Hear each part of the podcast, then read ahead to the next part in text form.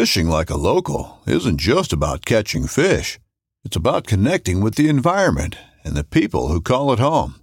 It's about hearing the stories and traditions that have been passed down for generations and sharing unforgettable moments with the people you meet along the way. Fishing like a local is having an experience that stays with you forever. And with Fishing Booker, you can experience it too, no matter where you are. Discover your next adventure on Fishing Booker. This upcoming concert season will be all about the boots, and Tecovas is your stop for the best in Western style. Tecovas has seasonal and limited edition offerings this spring and summer, including men's and women's boots, apparel, hats, bags, and more. All Tecovas boots are made by hand in a time-honored tradition with timeless styles that are always on trend. And Tecovas has first wear comfort with little to no break-in period. It's hard to find this level of comfort paired with this level of style. Stop by your local Tecovas store, have a complimentary drink or two, that's W C B style, and shop new styles. The smell of fresh leather and friendly staff are at your service. Many stores even have leather custom branding to make your boots truly personalized, and with regular live music and events, there's no in-store experience like it. If you can't make it into a store, just visit tecovas dot com. That's T E C O V A S dot com. They offer free shipping on all boots, as well as free returns and exchanges, and ship right to your door. Go to tecovas dot com and find your new favorite pair of boots today.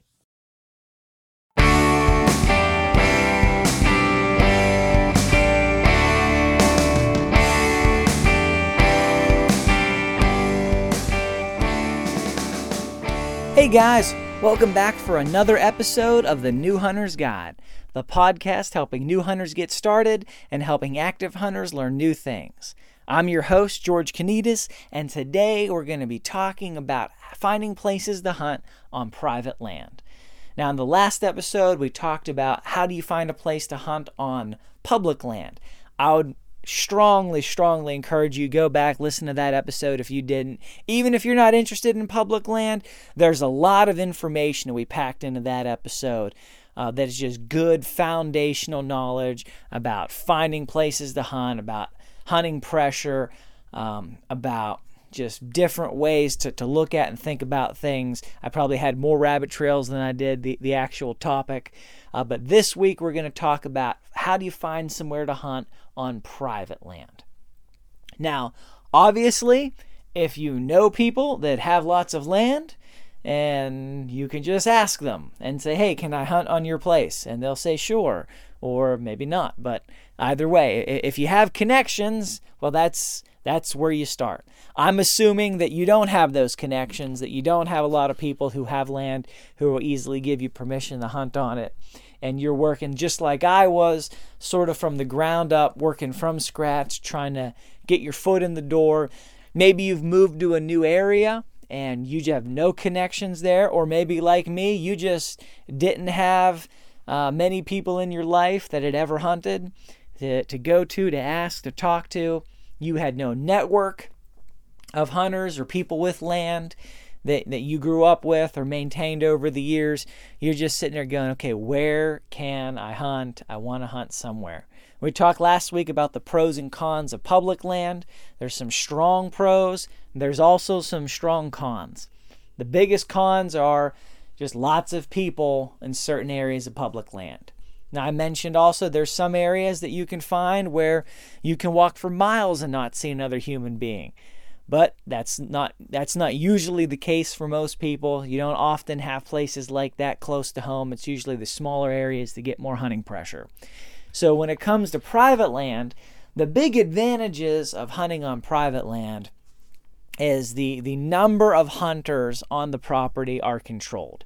It's regulated by the landowner. They only let so many people on. They only let people they know there. They, they they keep tabs on it in some fashion. It's not just open access. So you're usually going to have fewer people there. You're going to have fewer hunters. You're going to have less hunting pressure. And in many cases, better odds at taking game. Just because, you know, there's less going on to spook animals, to, to change their, their habits and their patterns. You have a higher chance of, of being the only or one of the only people there. So public land, that's or private land, excuse me, has that advantage. The other advantage is proximity. Chances are you live closer to people who have land than you do public land, uh, especially if you're interested in this. That obviously means that you need more places to hunt. So there, you've got a better shot at finding places to hunt for the privately because you're surrounded by land. Everywhere you go, there's land. Somebody owns it, and you know there you, there could be opportunity to hunt there. So how do you find private land to hunt on? First thing I'd recommend, start with your game commission.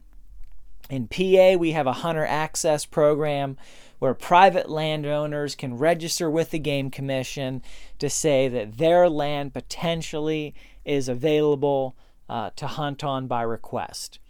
And they, they do this for a number of reasons, but essentially the game commission, they have a they've got a guy, and, and his sole purpose is to maintain this program, to keep this map up to date, and it has all the the, the, the land in the state and in your particular county that has um, that, that people have registered and say, yep, I'm open to hunters, you know, asking me about permission to hunt here.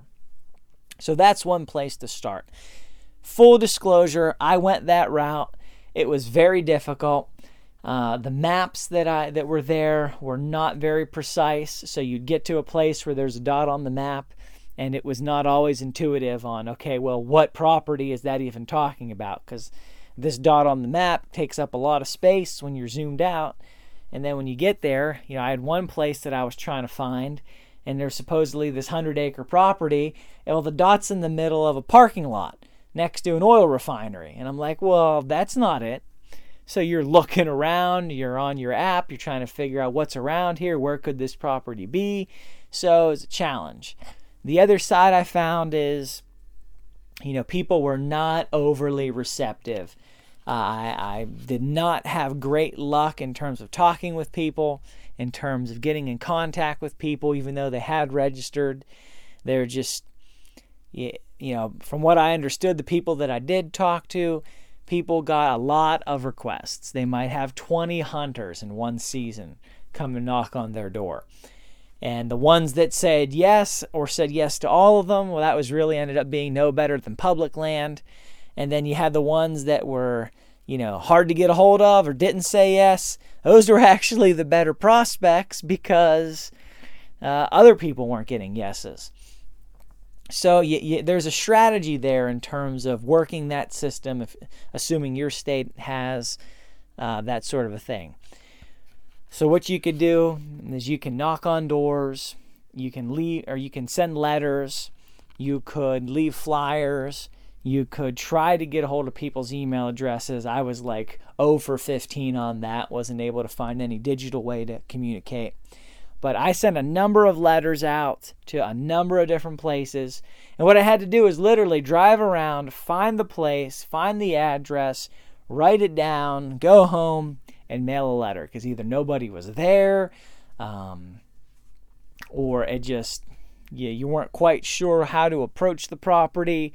Uh, you know, there's just a lot of different scenarios going on there. So I did not get a lot of response from, from my attempt. Uh, at that, I got I did find one property that was happy to have me come out and hunt pretty much everything except what I really wanted to hunt. Um, you know, I really wanted the opportunity to hunt spring turkey there and maybe some deer, and they were just booked up on those seasons. They had, you know, dozens of hunters already. The property wasn't all that big. Uh, the opportunity was good, but it just... They, they, you know, when you have one hundred acres and or one hundred forty acres and you have multiple hunters scheduled to be on that property every day of the season, the prospects just aren't great, uh, especially for spring turkey. So I, uh, you know, appreciated that. I was able to find some seasons that they don't have a lot of hunters come out to that, that I could go out there. But those are sort of uh, ancillary seasons for me. They're not my big seasons. So it's it's more complicated to take advantage of that, but that that was a door that I found open. So that's that's one way to do it. The other way I recommend is get your app. We talked about it last week. OnX Hunt, best hunting app I've ever seen or heard of. Period. Anywhere. Um, it and we talked about it at length last week, I, or on the last episode. I'd recommend you go back and listen to that. But this app will let you zoom in to areas, uh, basically like Google Maps does, but then you could zoom in, you can pull up the parcels, the property lines, you can see what's public land, what's private land, you can measure distances between houses, roads, landmarks, whatever you want to do, and then you can click on each individual property and it'll pull up who owns it, what the address is, how many acres are there, and you can overlay topography so you can see hills, valley, flat, so on. So what you do is you get this map, and it's, I think it's thirty dollars a year, well worth it. They don't sponsor this. They don't pay me anything. It'd be nice if they did, but it's well worth it. I've been using it for a couple years now. Uh, you're able to keep all your records in there. Where are good places to hunt? Where do you have permission? Just drop pins on the map. So get out your app. Just start looking for properties around where's convenient, where's close to you, or where's close to where you want to hunt. And you can literally just go through and look for big properties, for large parcels. Click on them. How many acres is it? Look at the topography. Does it look promising? Then what you can do is drive out there. And you got two options at that point most of the time. You could either knock on doors or you could mail letters. Uh, I personally think that mailing letters is a little less intrusive. Uh, it's easier. It's not dependent on time of day. Uh, but knocking on doors is probably a little more effective, even though it's a bit more awkward. So what you do is you you can do that. You can drive out to these places. You can look at the land. Sometimes you can tell by once you're actually there, would this be a decent place to hunt, or is something going on here that would not make this a good place to hunt? You know, it, it, I drove out to some places, and they it, on the map it looked like it was open fields and woods, and it was a cattle farm. And I was like, eh, not, not really going to work here. Uh, you know, fences everywhere, all that. So, you know, there's some of that, but you could drive out there, take a look at it. If it looks promising, you can try to contact the landowner. And here's here's what I think that the easiest way to do this is. Whatever, find out whatever the most popular areas are in your where you live, the most popular hunting seasons, excuse me, and then ask for permission to hunt something else. Right? So if where you are, deer's the most popular thing, maybe you can ask for permission to hunt coyotes during a different time of year. Often, people hate coyotes. They're a nuisance animal.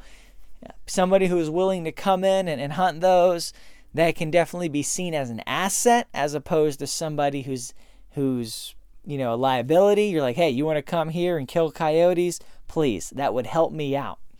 So think about it from that standpoint. What can I do to help the landowner? Or what types of game can I go after that, you know, they're not interested in, or maybe they just don't get inqu- inquiries about, and that can just help open a conversation. That can build a bridge. Uh, the other side of it is, what else can you do? What else can you offer? You know, you can offer to help them take care of the land. You can offer to, to help them cultivate things. You could offer to help on the farm. You could offer, you know, uh, a, a gift of money or gift cards or, or something to, you know, just show them your appreciation. It, the, what a lot of people do is they just say, hey, can I hunt here? This is what I want to do. And that's not really a warm and appealing, you know, connection. But if you bring something to the table that could help them, if you bring something to the table that's appealing to them or a benefit to them, now you have a different conversation. And it could be that over time, you develop a conversation with that person and, you know, you've got an open door to ask to hunt other things there. So find out what would help them, what their pain points are, what would be beneficial to them, what they would smile on, and try to build a relationship. Just going to get permission to hunt is a pretty dry transaction. It's like a door-to-door salesman. But if you go there trying to build a relationship, trying to offer to help them, trying to do something for them, if you're there showing a benefit to them, that's a little bit of a different thing. That that you have a better chance of, of getting into a conversation, of talking to them. And you can say, hey, I'm new to hunting. you know, new to the sport, never hunted in the area, trying to find a place to go, um, interested just getting my feet wet going after such and such game. Something, maybe it's groundhogs, maybe it's doves, whatever it is that they don't hunt or isn't hunted heavily in that area, that is going to be something that they're not used to hearing. In my area, deer, everybody hunts deer, everybody wants permission to hunt deer, everybody's everywhere hunting deer, but most other things people don't go after for the most part. They're not going out asking permission of landowners to hunt something else, to to go after foxes or to go after coyotes or to go after um, doves or any number of your different migratory birds or geese or things like that. They're just not asking for that. So look at what's in that area, what's not being hunted, and try to get permission to do that. Get your foot in the door. And then once you get your foot in the door, and they let you come do that, be good to that person.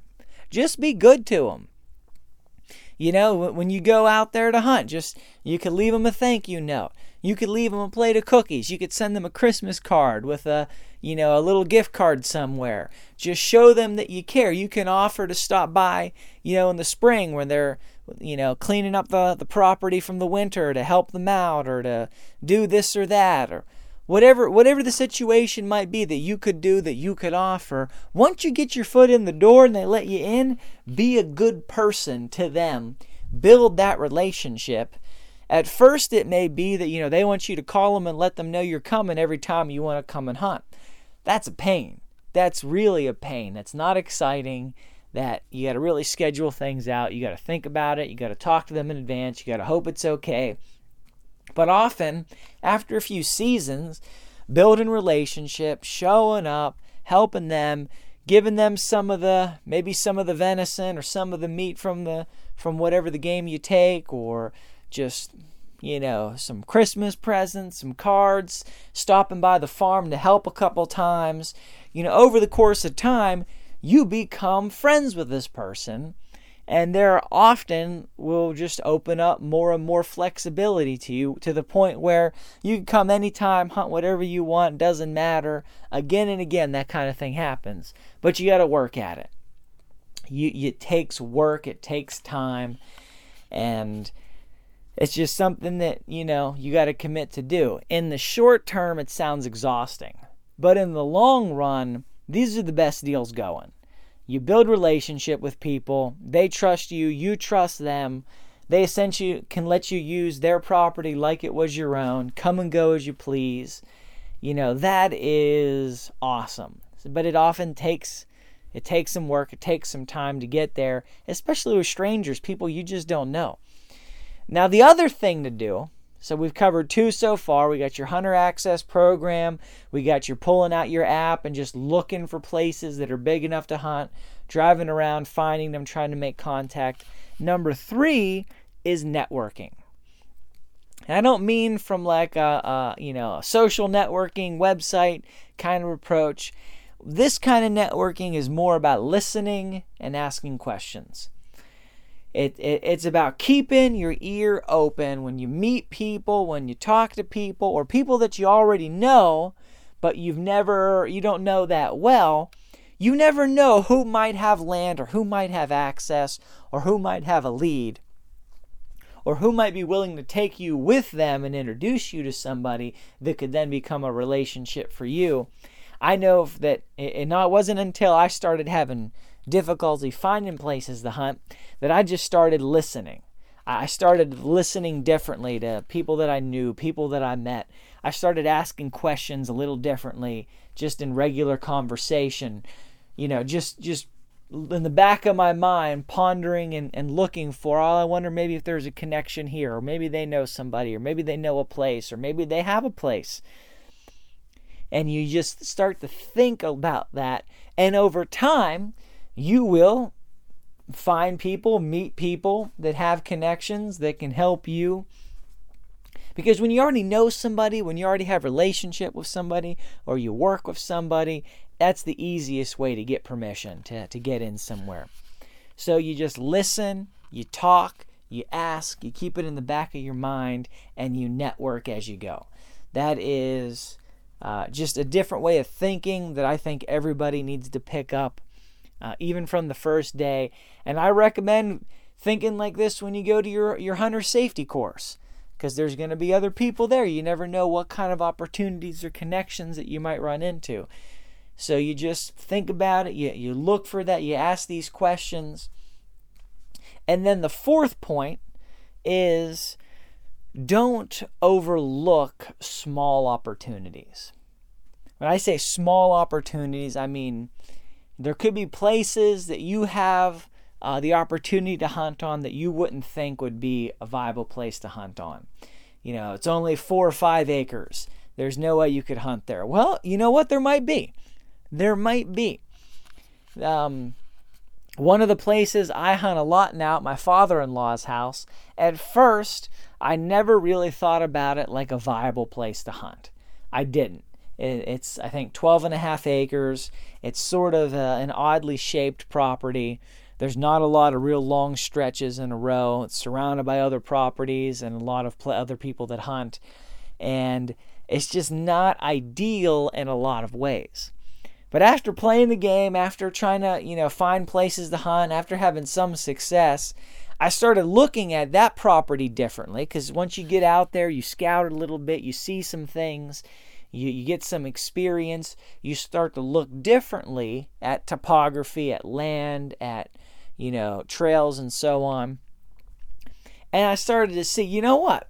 There's actually some opportunity here. And I identified two places on the property where I could put up a stand or a blind or even just a chair that had a, a you know, fifty to one hundred yards shooting range, or not range, but shoot, field of view, you know, that I could shoot that was on the property in front of me. And I said, okay, this is not the this is not ideal for my style, but in terms of the animal movement, where the streams are, where the trails are, in terms of just the way the property sits, this is not bad at all. Actually, it's it's pretty good in terms of some things. In my mind, I was thinking, you know, I wanted to sit somewhere where I could see, you know, two hundred yards in every direction. Well, that's not realistic. It's really not.